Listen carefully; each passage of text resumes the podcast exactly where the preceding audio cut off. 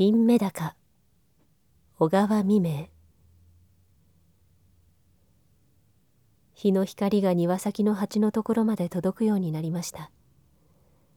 なみなみと入れた水の表へ可愛らしい金目高が四つ頭を並べてせわしそうにひれを動かしながら光を吸おうとしています。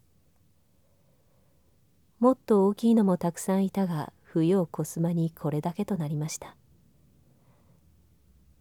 今恵んでいる睡蓮がやがて鉢いっぱいに葉を伸ばして黄色な花を咲く頃その間を泳ぎ回り卵をつけることだろうと思うとなんとなくこの色鮮やかなメダカの将来を輝かしく思うのでした。